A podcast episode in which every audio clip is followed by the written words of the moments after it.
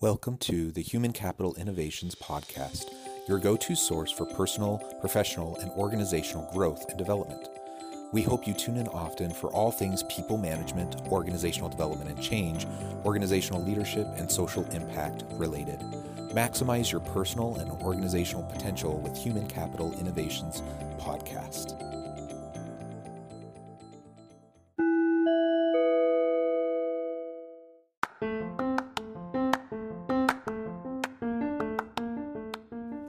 Welcome to the Human Capital Innovations Podcast.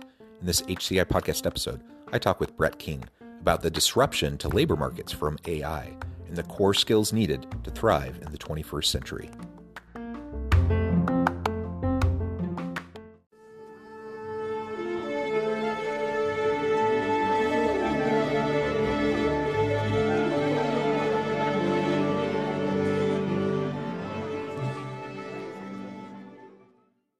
Brett King, welcome to the Human Capital Innovations Podcast. Thanks, John. Glad to be here. Yeah, it's a pleasure to be with you. I'm super excited for the conversation today. We're going to be talking about disruption to labor markets from AI and the core skills needed to thrive in the 21st century. Now, clearly, there's all these technological disruptions happening in the world around us. And add on top of that, things like the pandemic and push towards use, utilizing more technologies and, and adapting to remote work and hybrid work, distributed workforce, all of that. All of this leads into labor markets. Um, but a big piece of that, again, comes back to AI and deep machine learning. So we're going to unpack that. And then what does that all mean for the future of work? What does that mean for the skills needed to thrive in the 21st century? If more and more we have not only robotics, but uh, AI, machine learning, and various technologies that can displace a lot of the tasks that we used to do. You know, is that a good thing? Is it a bad thing? What does it mean for what we need to be able to do in the future to be relevant in the world of work? As we get started, I want to share Brett's bio with everybody. Brett King is an internationally best-selling author, a world-renowned futurist, and media personality. He has spoken in over 50 countries, given keynotes for TEDx, Wired, TechSauce, Singularity, University, Web Summit, The Economist, IBM's World of Watson, CES, and much, much more. He has appeared on CNBC, BBC, ABC, Fox, and Bloomberg. King hosts the world's number one fintech radio show and podcast called Breaking Banks in 180 countries with 6.5 million listeners. That's awesome. And he is the founder of Moven, a globally recognized mobile startup, which has raised over 40 million to date and launched Absolutely the first in-app mobile bank account offered anywhere in the world. What a wonderful background, a tremendous uh, background and skill set. Anything else you would like to share with listeners by way of your background before we dive on in further? Uh, and I write. You know, I I, uh, I just uh, published my seventh book, so um, you know it's uh, it's good to have multiple uh, income streams, I guess, right? For sure, for sure. That's awesome. Uh, and and I'll give you a chance later. We can talk a little bit about your book, and, and no, feel course, free sure, feel sure. free to share that with listeners as well. Um, so let's start with disruption to labor markets from AI. Now, again, tons of disruption, tons of things disrupting the workplace and disrupting uh, labor markets right now. And it's a really interesting labor market, type labor market right now. Uh, and it's difficult for organizations to find good talent. Um, but you just add to the mix, you add AI and deep machine learning. So tell us a little bit more about the impacts of AI on the labor markets today. Well, I, I think a lot of people sort of miss this. Um, you know, technology ha- has um, always changed the nature of employment. So even the steam engine, you know, it changed uh, agriculture. You know, if you look at um, the the pre-industrial age, you know, United States, like 75 to 80 percent of employment was agriculture based. Today, it's like 1.6 percent, and so that's happened because of technology. The combustion engine, um, steam engine initially, then the combustion engine, and then um, you know various uh, uh, technologies associated with that. So th- this it's not um, it's not unusual to be talking about the fact that technology will will disrupt. But in terms of ai the big shift there is that uh, you know when we look at core economics and the way we think about human capital in in core economics you know since 1776 with wealth of nations from adam smith you know the assumption has always been that if demand for a product or service increases the way you create supply is putting more labor into the process. Yes, you need more raw materials and so forth as well, but human capital is a core component to that. What AI is attempting to do is take the human component out of a number of core processes in our economy when it comes to that supply and demand curve. And so, um, you know, if you look at the purpose of AI, AI's purpose is really to eliminate humans from the workforce in terms of the typical view of work. Now, that doesn't necessarily mean that work disappears, um, but it does mean that work has the potential to change significantly. What we will remove is um, humans acting like robots, humans doing repeatable processes, you know, tasks and things that, you know, we can train robots for. So this then leads us to seeing human capital in respect to labor markets very differently. It has to be much more creative aligned, it has to be working with technology, but the potential for work itself to change is pretty significant. Um, and so, you know, I'm sure we're going to get into that. Yeah, yeah, absolutely. Well said. And as you mentioned, I mean, technology is always disrupted. Uh, people talk about how we're in the fourth stage, the fourth wave of the industrial revolution, right? And we're just talking about different types of technologies, different types of disruptions today excuse me, um, than perhaps we saw, you know, in the early stages of the industrial revolution. But it's the same general kind of disruption. Uh, and I like how you distinguish, though, uh, the how AI can, in large uh, part, displace human beings in a lot of the types of work. But it's it's the type of work that, frankly, I mean, do I really do I really want to be doing this it in the first really place? the key point, right? Yeah. Is that yeah sorry go, go, go, go for it go for it. No no I, so i think um you know when when i talk about disruption of um, labor markets and disruption of work by AI, a lot of people, you know, like get very perturbed about that. And they, you know, the, there's a lot of debate that goes on about is AI really going to destroy jobs and so forth. Look, the reality is it's already destroying jobs. And so if you if you extend that curve as AI gets better, then it's obviously that the breadth of the jobs that it disrupts is going to be broader. But um, that leads us to the fact that, as you've rightly identified, a lot of work that people do today is not necessarily very meaningful. Um, you know, it's uh, it's work that puts money on the table. Uh, I mean, uh, you know, it, it, it, enables us to put a roof over our head and so forth. But, you know, it's not necessarily things that we are passionate about and so forth. This is where I think AI's true benefit to human society, and it's a very philosophical approach, is is that the nature of work must adapt. So in the future, if AI has you know displaced 80% of work you know that humans do today and that by the end of this uh, century that's where we sort of predict it to be certainly by the 2040s it's going to be about half of the, the jobs that we currently have now a lot of new jobs are going to be created robot psychologists robot repairmen you know all these sort of things um, but ultimately um, what we're going to have to grapple with is that supply and demand curve. Humans are not going to be critical to those core economics. Now, that's going to create incredible wealth. Highly automated societies are going to be incredibly wealthy. And that wealth can be deployed in terms of basic services, things like universal basic income and so forth. And when we've got that um, you know, uh, core wealth in society created by highly autonomous economies, that enables us to choose what we want to do right? And and so, um, you know, if you've got a UBI uh, structure, which most entrepreneurs talk about as um, a, as a necessary outcome of of highly automated societies, then you can work at what you're passionate about. You can work at, at things that really make a difference.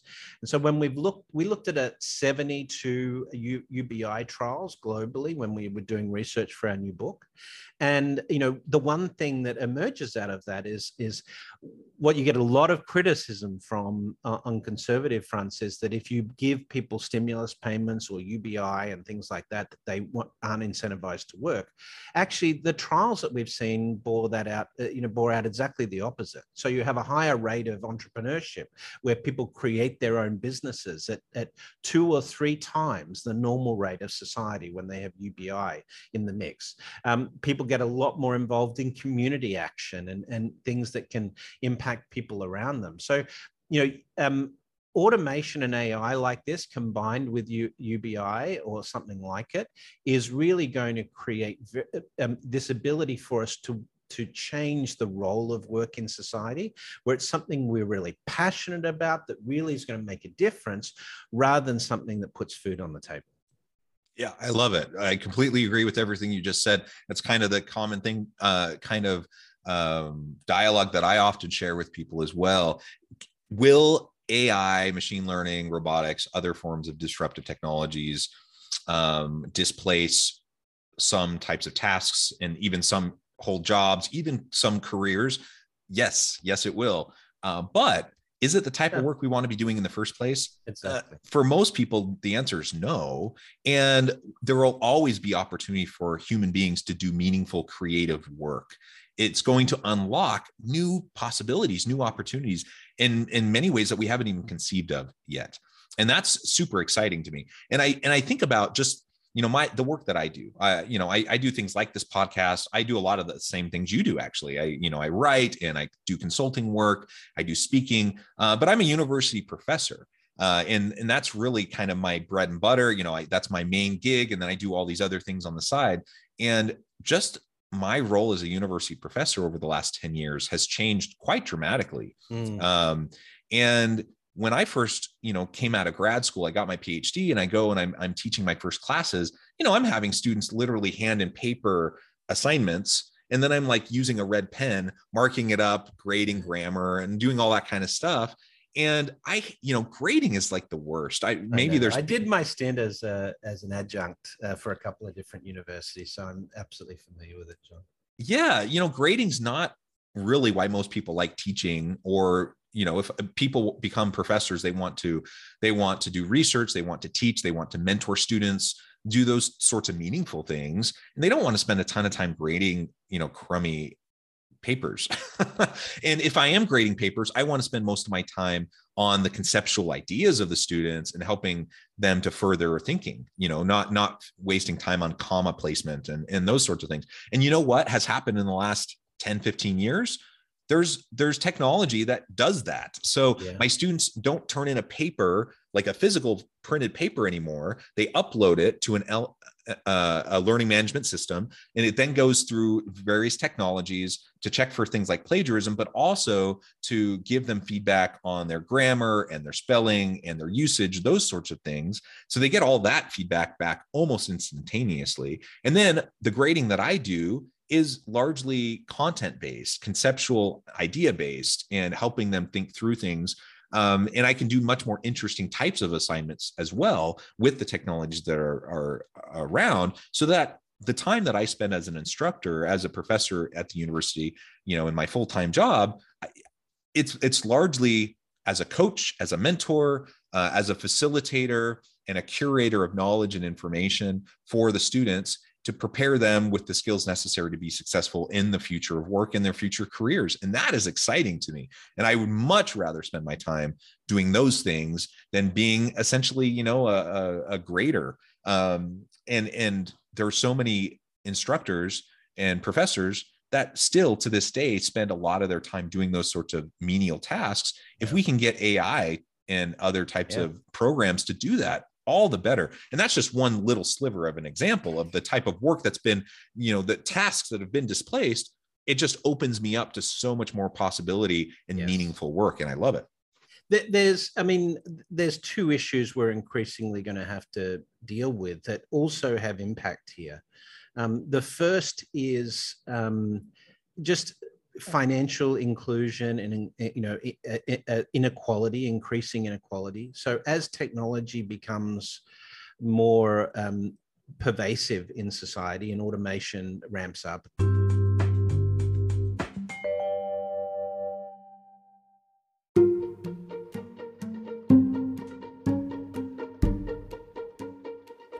Welcome to the Human Capital Innovations Academy courses, micro credentials, and certificates to upskill and reskill for the future of work. All HCI Academy courses, micro credentials, and certificates are designed, developed, and delivered by award winning and internationally renowned scholars, educators, thought leaders, executives, and practitioners. Our courses, micro credentials, and certificates will help you make your mark on the future of work and make an immediate impact in your organizations. Check out the HCI Academy and our many course offerings and certificates to upskill and reskill for the future of work.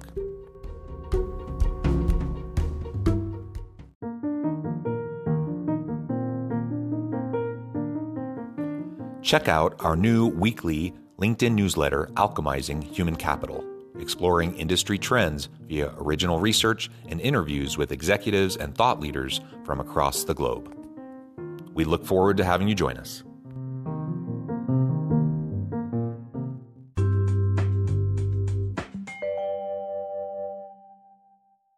The gap between those participating in the tech market versus those in, in the old world, you know, industrial um, sort of scale, the gap in terms of salaries and wealth and so forth uh, increases to grow. So that's a problem that um, you know we have to address, um, and we can see, you know, during the pandemic, for example, um, you know, the the the world's billionaires their wealth surpassed $10 trillion for the first time.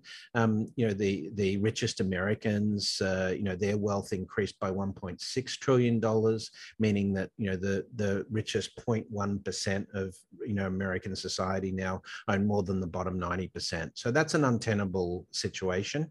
And automation could make that worse. So we have to figure out a mechanism for um, fixing that at an economics level. But the second piece, which is sort of a, you know going to we're going to throw in the mix here, is by the mid 2030s, um, climate mitigation and response to climate change is going to be a massive industry.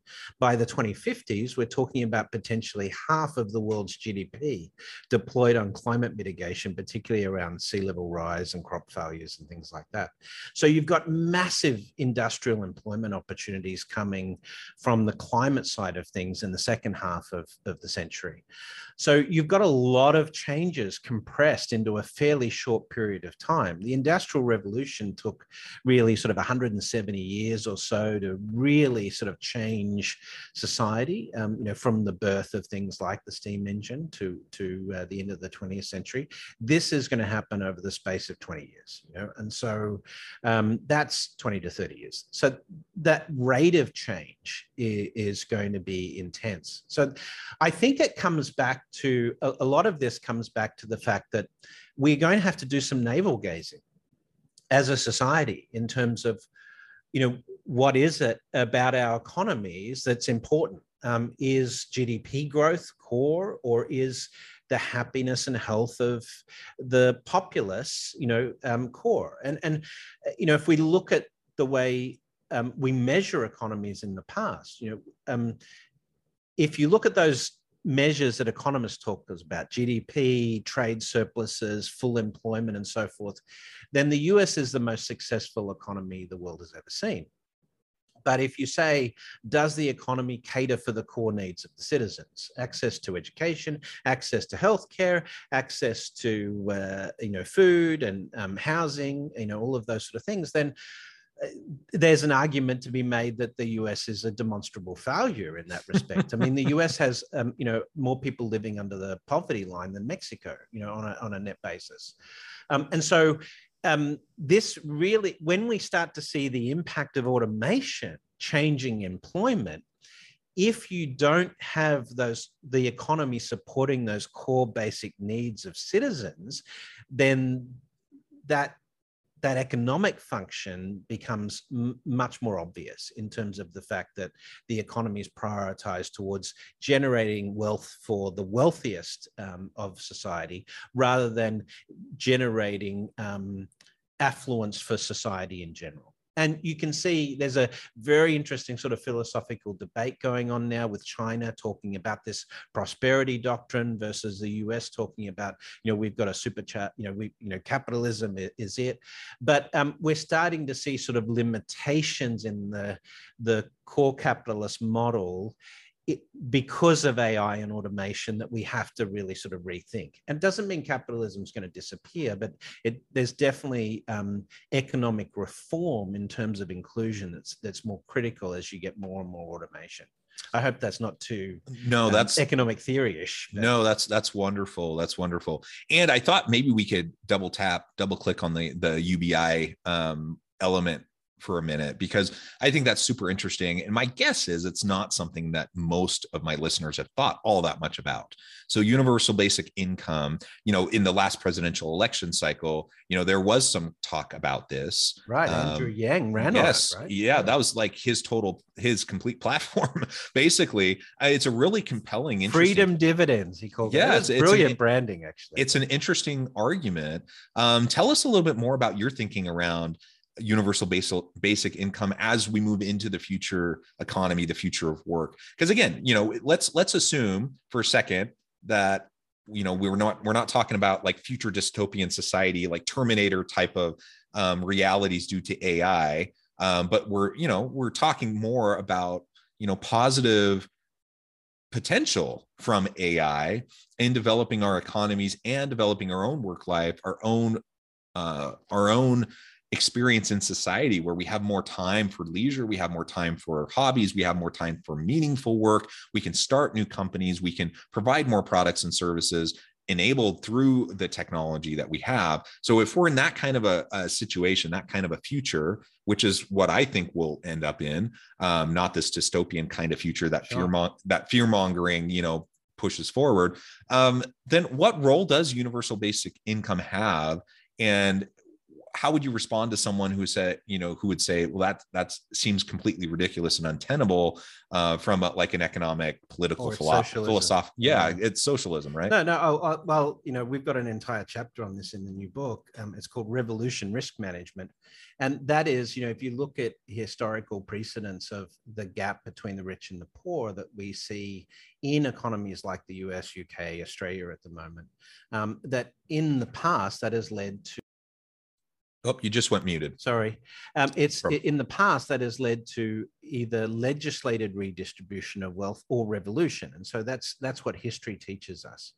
Um, and so if we're going to deploy more and more ai which the capital markets reward companies for doing because they get more profits out of those companies then the market is going to generate less and less human jobs and more and more algorithm and AI based and or, or, or autonomous jobs or, uh, functions in the society because that's um, productivity, core productivity in corporations. Um, nine of the 10 largest corporations in the world today are technology companies, and they employ far less people than the equivalent blue chip, you know, um, industrial uh, 20th century, um, you know, leaders um, that had huge, uh, you know, um, human human labor workforce. So that's the that's the trajectory we're on. So then the question becomes: if you have all of these people that are displaced by automation, how do you deal with that? Well, you can retrain them for jobs that are now um, current. So STEM uh, training and things like that becomes very critical. But in that um, transition of economies from industrial economies to highly automated 21st century economies, obviously you're going to have a lot of people that are put out of work. And so you need a safety net. So this is why we talk about a universal basic income. Everyone getting 1,500 or $2,000 a month, enough to, uh, to live off, and things like healthcare and uh, education provided free um, you know, to, to the economy because of the wealth that's created by the autonomy. So how do you pay for UBI? Well, we came up with four methods. The first is you could fund it by these big tech companies that are massively profitable. I mean, look at Apple. They went from, you know, they're now a two, three trillion dollar company, um, Microsoft. So the, the amount of wealth that these technology companies capture, that could partially, you know, we could have something, for example, that every human you eliminate from the workforce, you now need to create a job program that provides them with, you know, some, some, um, you know, future employment. So that would not necessarily be UBI, but it would be a job creation program supported by the wealth that's created by displacing humans, right? Secondly, just the wealth generated by artificial intelligence. We believe that this could um, mass, like this could double um, the wealth in the American economy over just over the next 20 years, uh, you know, um, in terms of wealth capture. Um, we could create central bank digital currencies that we could use for universal basic income, sort of a secondary monetary supply in some respects. Um, and then we could use things like um, technology reform, climate mitigation, and other things like that to create massive job programs, again, funded by the wealth that's created from, you know, highly autonomous societies. So there's some of the ways that we could find to pay for this. But ultimately, what automation does is automation will massively improve resource allocation. It'll make corporations and therefore economies massively more profitable. So that wealth, um, we just have to make sure that that wealth is distributed more evenly into the system than it is today, um, be, you know, because of the way you know capital markets and and so forth work. Yeah, and to your point, you know, if, if, if someone is saying, well, that's just socialism, and you know, from an economic philosophical uh, perspective, that's that's disastrous. You know, many people would share that kind of a. a let, let, me give you one quick illustra- illustration. John, yes, please. That, that sort of it, it, it, it dispels that argument right? So let's look at um, healthcare in the United States, right? So um, compared with the OECD average, the United States pays twice the OECD average for healthcare. In, in respect to outcomes, outcomes in the United States are often worse than say the Nordic regions and, and you know parts of Europe in respect to healthcare outcomes, right? But the, on the cost basis, when we talk about something like universal healthcare, we get a lot of pushback because you know, it's as perceived as socialism. What we show in um, the new book, The Rise of Techno Socialism, is that we could reduce the cost of healthcare, the total cost of healthcare in the United States, by 70% with a range of new technologies. So artificial intelligence used in diagnosis, 40% um, of diagnoses of uh, conditions in the United States is incorrect. That's why you always ask for a second opinion. 40% of the cost of the healthcare system today is administrative costs. We could eliminate most of that with robotic process uh, automation. Then you get into things like gene therapy and personalized medicine and other technologies like that, that again radically change the effectiveness of healthcare. So, this is what I would call capitalism at its best. The fact that if we apply these technologies to healthcare, we end up with universal healthcare model where healthcare is free to every American at 30% of the current system costs. So then the question is, why would you ever argue against that? You know, I mean, what, what could be possibly be an argument in getting lower cost of the total system in terms of taxes and providing everyone with better outcomes. I mean, that's essentially what we're talking about here. Highly automated governments that are just more efficient at providing services to citizens. Yeah, and I, really I hope we can get past, you know, kind of our current political ideologies to think about these arguments, right? And that's why I was I was, you know, the the um kind of the devil advocate kind of argument and I, I think is essentially a straw man argument uh, and you just responded to it very well uh, we, we need to get out of sight of our, our limited ideologies and recognize that the future is going to be different than what we've experienced in the past and and our, our current ways of doing things will as you described earlier the historical track record is you you end up with revolution uh, yeah. either, either governments will proactively um, put in place uh, policies that will allow for a more equitable distribution, or you end up with revolutions, and we don't want that. So, anyways, all all super it's interesting. Not ideal. not ideal. Not ideal. Brett, it has been a real pleasure talking with you. I note the time. I'm going to have to let you go, but before we part ways today, I wanted to give you a chance to share with listeners how they can connect with you, where they can find out more about what you're doing, where they can find your book, and then give us a final word on the topic for today. Thank you. I appreciate that. So you can go to brettking.com, double T, um, and you can find my website, which uh, will give you access to sort of my platforms. Um, in terms of the book, it's called The Rise of Technosocialism. You can go to riseoftechnosocialism.com or technosocialism.com if you want to find out a little bit more about the book.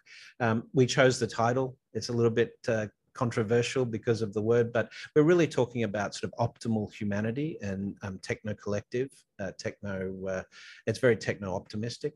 Um, so by all means, check it out. You can follow me on Twitter at Brett King. I'm on LinkedIn and Facebook and those other platforms as well. But um, I really appreciate the opportunity, Jonathan, uh, John. Um, it's it's been great discussion. Yeah, so much fun. Thank you, Brett. It's been a pleasure. I encourage listeners to reach out, get connected, find out more about what Brett can do for you. Check out the book. And as always, I hope everyone can stay healthy and safe, that you can find meaning and purpose at work each and every day. And I hope you all have a great week.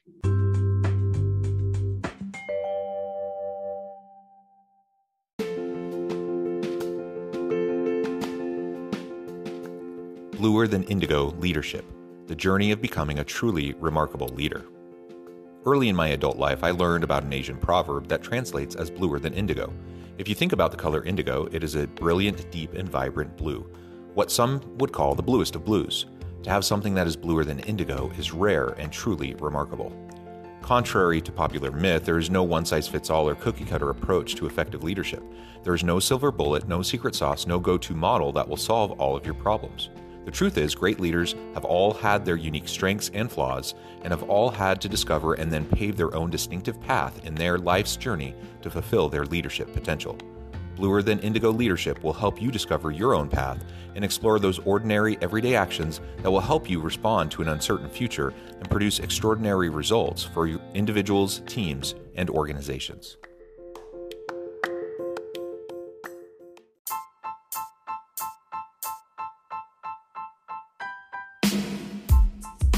The Alchemy of Truly Remarkable Leadership Ordinary, everyday actions that produce extraordinary results. Consider how the nature of work has shifted over the past 50 years. With increased globalization, rapid technological advancement, and the shift in economic composition, the average job of today looks very different than the average job of 50 years ago. What will the jobs and organizations of tomorrow look like? Moreover, what does this all mean for organizational leaders? What are the core competencies and capabilities of organizations and their leadership that are prepared for continued disruption and geopolitical and socioeconomic shifts? Regardless of what the future holds, increasingly, leaders need to be socially minded, data driven, decisive, champions of talent, and disruptors of the traditional notions of leadership, teams, organizations, and work. The alchemy of truly remarkable leadership will help you to explore your own leadership competencies and capabilities and consider ways to apply and implement them into your workplace and personal life.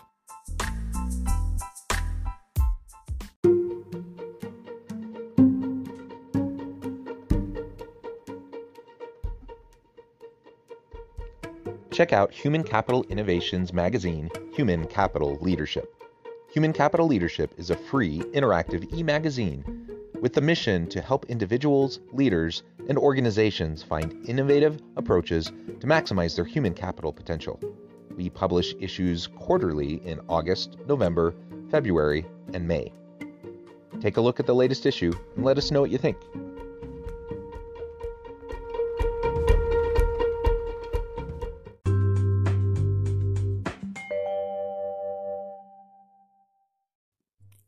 Thanks again for joining us for this episode of the Human Capital Innovations Podcast.